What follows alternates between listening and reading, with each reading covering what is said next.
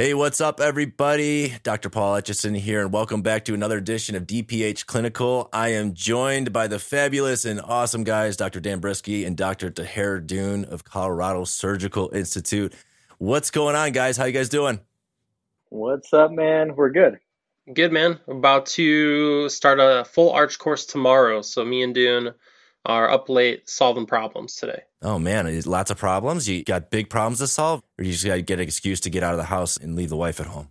We had one guy come back with his paperwork late. He went to his medical doctor for his medical approval to get his A1C and just a stamp of yes for the surgery. Mm. And he came back with an A1C of 12. That's not good. On his right? piece of paper. Yep. He's like, I'll sign anything you want. yeah. I'll sign any paper liability release. I don't care. I just want to get my teeth. I'm like, nope, sorry, man. You shouldn't have ate those two boxes of donuts. That's smart. I remember doing that like in dental school. It's like if your blood pressure was like, I think 135 or something like that. And I'd be like, they look fine. I mean, they look okay. I just want to work on them. And then when I got out, it was like, oh, 150. And then it was one that there's a certain point where even mm-hmm. me, I'm like, well, like part of me was like, I think I'm just going to stop taking blood pressure. yeah, right. Everyone is fine. Yeah. the thing is, is you realize a lot of people have blood pressure if you're taking it every procedure. So mm-hmm. no, okay, I don't know if any attorney's going to hear that one day, and that's going to come back and bite me in the ass. But yeah, nope. no, I take blood pressure on everybody. We don't go 120 over 80. we only see marathon runners and non-smokers at my practice. So yes, that's the thing. So you got to scramble to kind of fill the spot, huh? Yep. Yep, last minute scramble mode. Yep. Yeah, but it's always like that every course. We, we've gotten into like gosh, we're on our like 15th course now, I think it is, or 16th.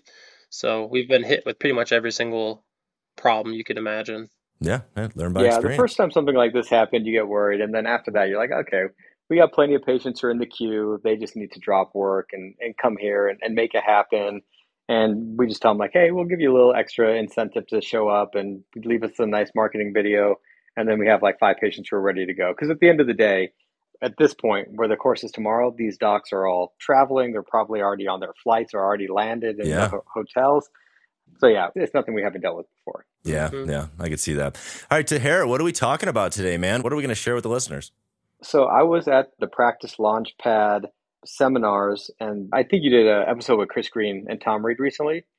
Me and Greeny have a company called the Practice Launchpad and we were in San Diego lecturing to a bunch of random docs at various ages, people doing expansions, but people doing their first startup and dental students. And so just while we're kind of chatting in the after hours over drinks and stuff, we were just like talking about what young docs and what people who are trying to avidly get into CE are interested in hearing. And it was a vantage point we never talked about before, but they're like, hey, I'm young. I got this huge runway ahead of me, but I also got a lot of debt. How can I feasibly make an investment into CE and kind of justify that because we're at a course talking about profitability and how to run a well run business and how to get your startup off the ground. And they're like, well, how do I drop 10 or 20 or 30 into CE?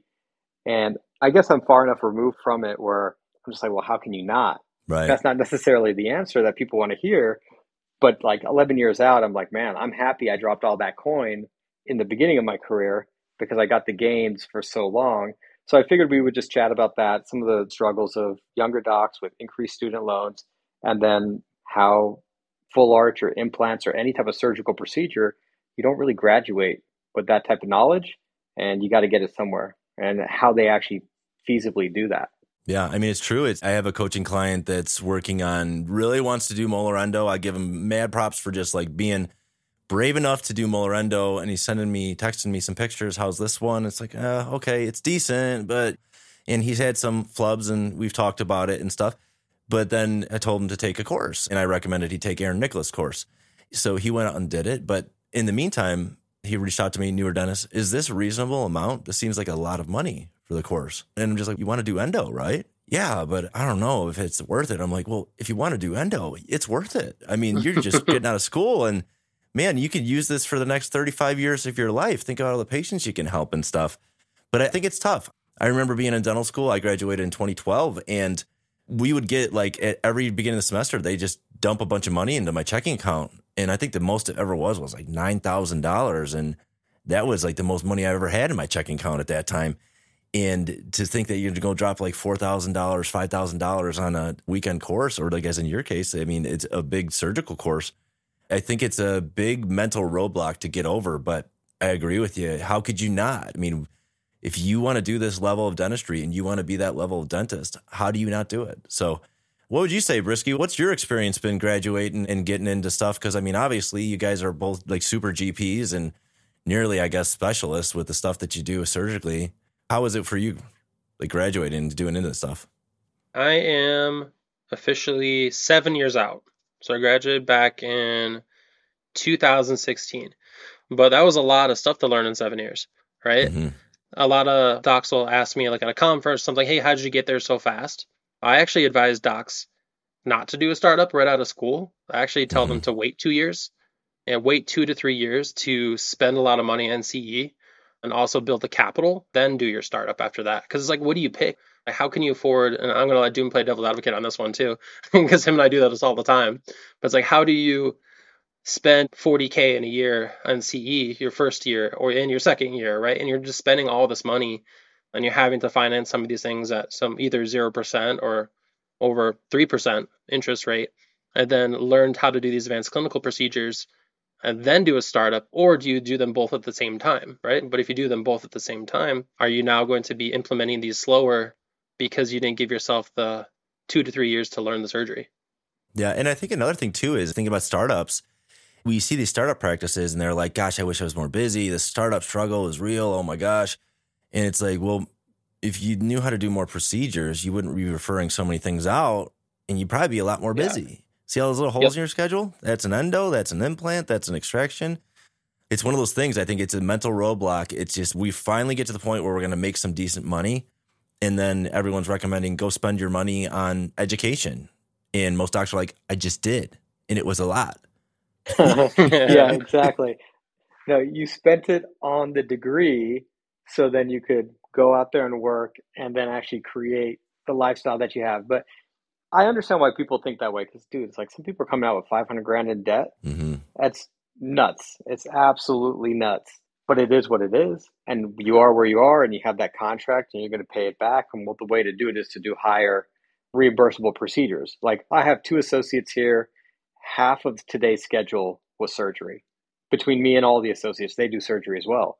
If we look at it through that vantage point, I mean, then I would just be busy only myself doing GP work and I wouldn't have the ability to keep my associates busy if we weren't doing specialty procedures in this practice. And then also, I mean, from the perspective of having a skill set early on and then actually building on that skill set, like Dr. Briskie, like when do you start doing implants and surgery? Like year one, year two, maybe?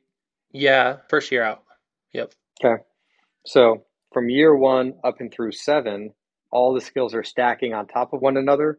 So then all the revenue you're gaining from doing these surgical procedures is there forever for the 35 years, like you talked about.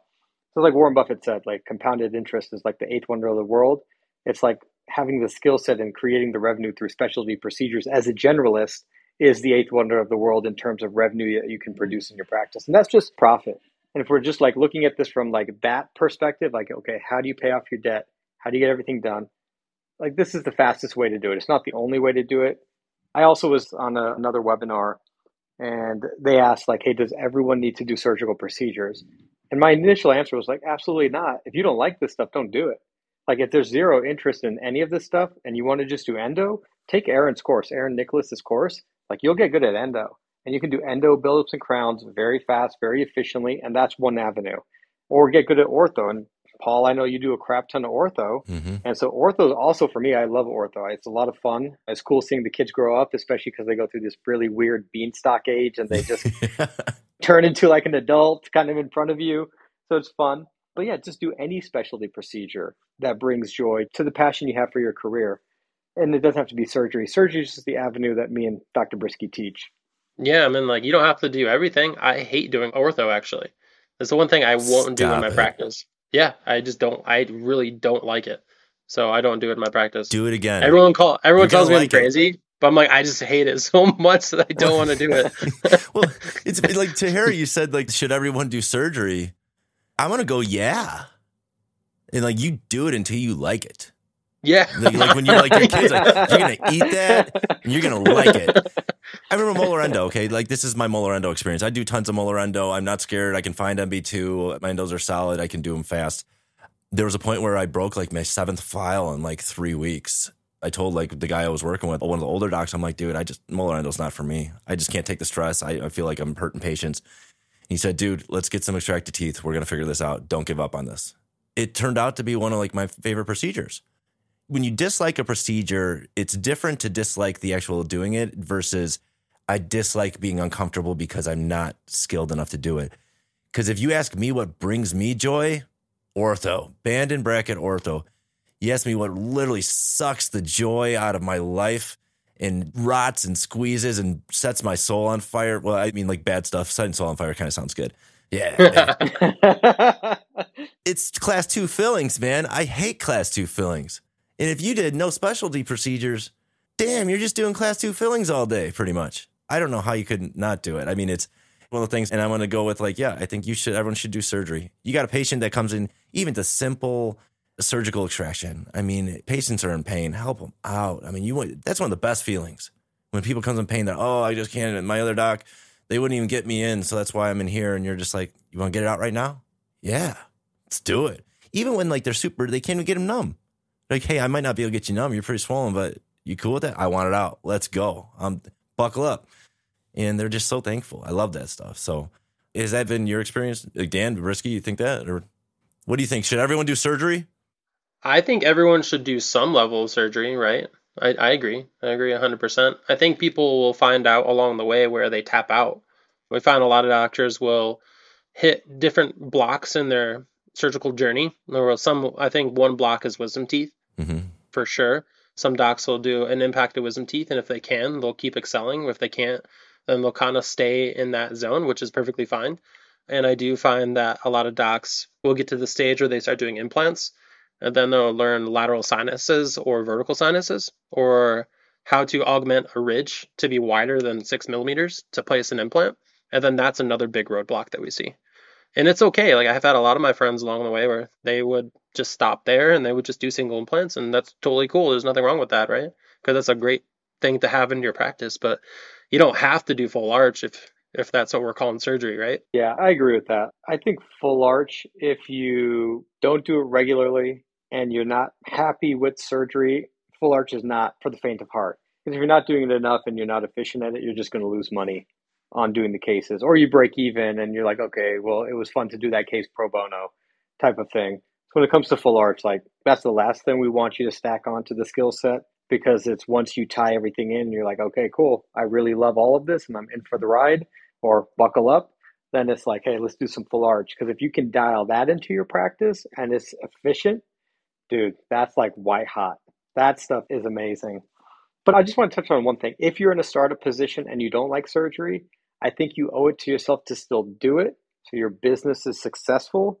So that note that has a lien on your house, if you have a wife and kids, if you have a house, you're covering that and you're making yourself nothing is recession proof, but you're being more recession resistant with how you're setting up your business.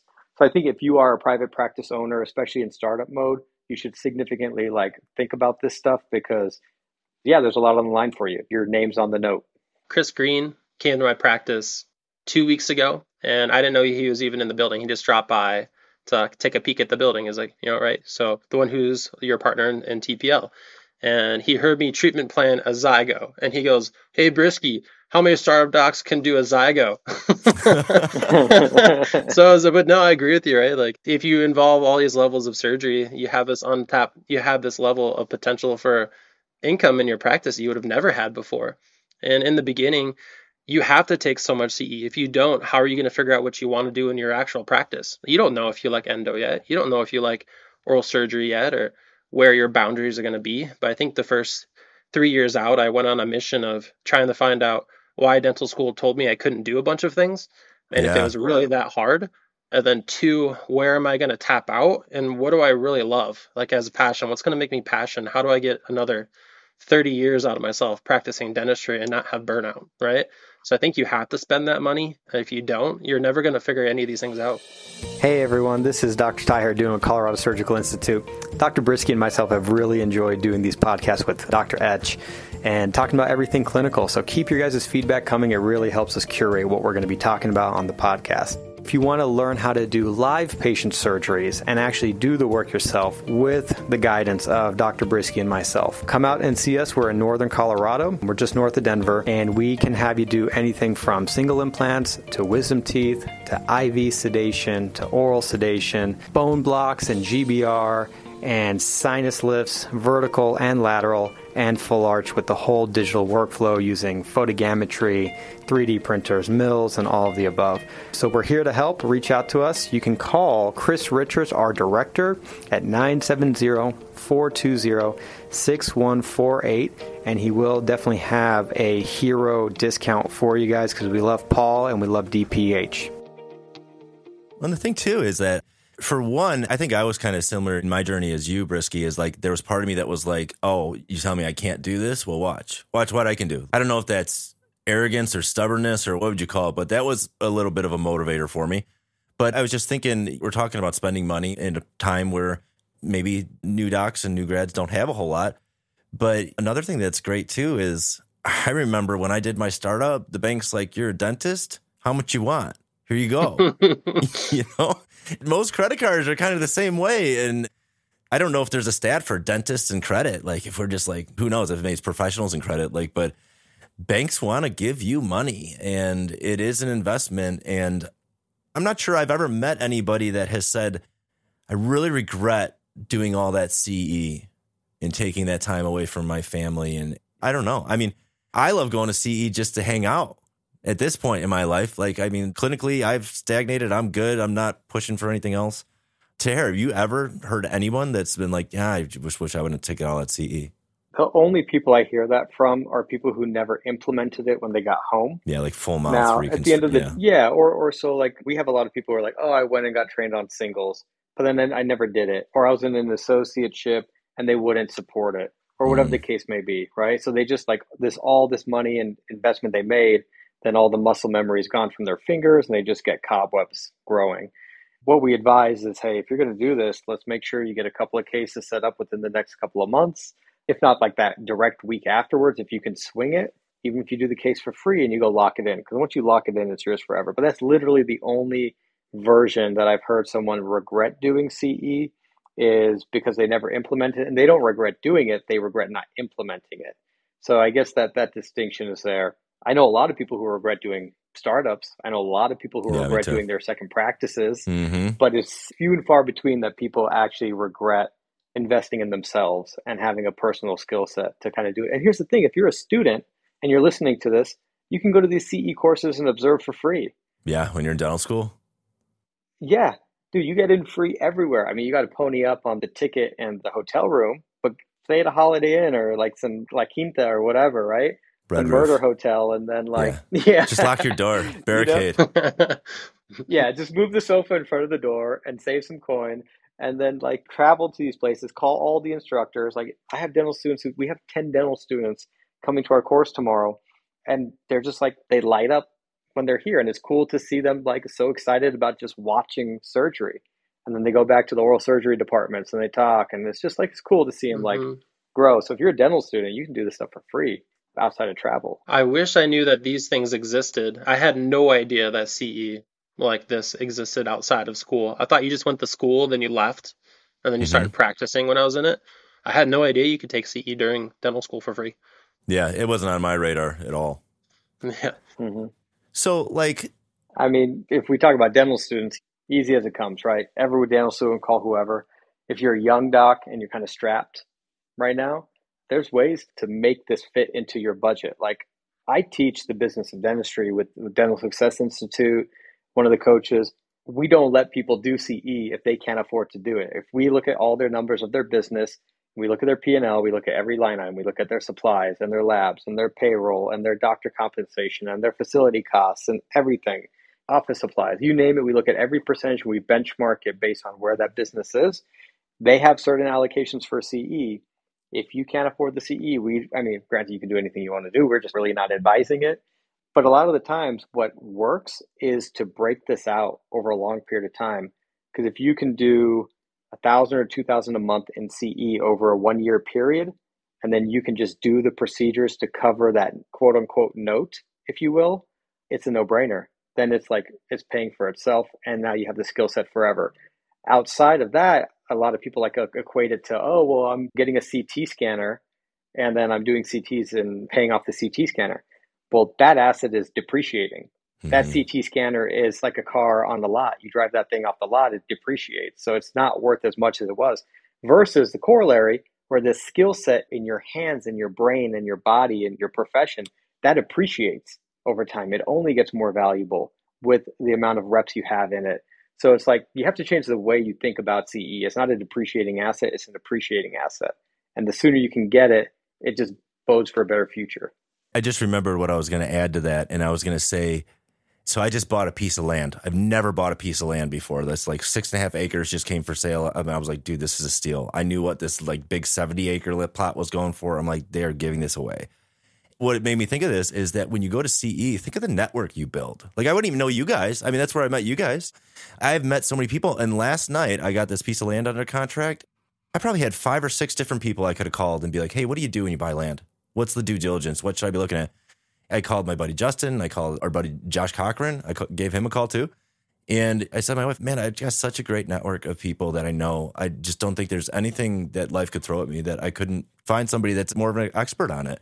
And that's what you learn when you go to, with courses. It's not just all about the knowledge, it's about establishing yourself a nice network of people going through the same journey as you at the same relative time and in friendships too. Yeah. I actually think you hit on the most important topic, like right at the end is like literally it's the people you meet through this stuff. Like that's like the magic and all of it. It's like in the seams of the course is where you get the most. So uh, yeah, hundred percent agree. Anything you guys want to add to that? We're coming up on time just to wrap it up and take us into the sunset here. I think just in general, if you're considering anything, I mean, just reach out to me and Dr. Briskie. We have this course coming up tomorrow. We've trained hundreds of dentists over the past couple of years. Me and Briskie are here to help. If you guys have any questions when it comes to CE, when it comes to how you want to implement it, when it comes to like breaking this out, like if you're a young doc, we break this out at 0% interest over 12 months, or you can finance it through Proceed Finance. They do like 2.99% over a couple of years. There's so many options to have this monthly be like crazy low where you can just have an instant ROI right in the first month if we plan this properly. And here's the thing like me and Briskie, we were, we're at these conferences telling people they're not ready for certain courses. So at the end of the day, call us, tell us your scenario we're we're gonna shoot you straight and tell you like, hey, like we think you're ready. You're not ready. At the end of the day, you can do anything you want to do, of course, but we're just here to help.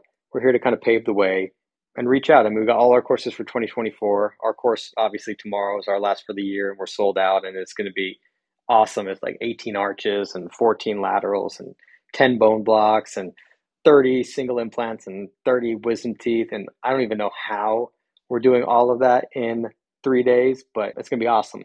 For anyone who wants to reach out to us, reach out to us at coloradosurgicalinstitute.com. You can talk to Chris Richards, who's the director of the program. He can get you in contact with me and Dr. Briskie, and we can kind of figure out what course fits you best in 2024. Hey, everybody, this is Dr. Dhoon from Colorado Surgical Institute. Just wanted to give you guys a shout out and let you know about the program. We have full arch surgeries we have lateral sinus lifts. We have block grafting courses, all done in one weekend with the whole digital workflow with photogrammetry units, scanners, 3D printers, milling, you name it, anything regarded to full arch, we cover in depth. We also have a PGCA course. What that is, it's the Postgraduate Clinical Accelerator course, where we are going to be covering wisdom teeth, single implants, and it can be complex single implants with vertical sinus lifts. We'll also be covering full arch extractions with ridge reduction, bone grafting, PRP, suturing, and we also will have a course on socket preservation. So, if you guys are interested in any of those courses, please reach out to us at Colorado Surgical Institute. The code is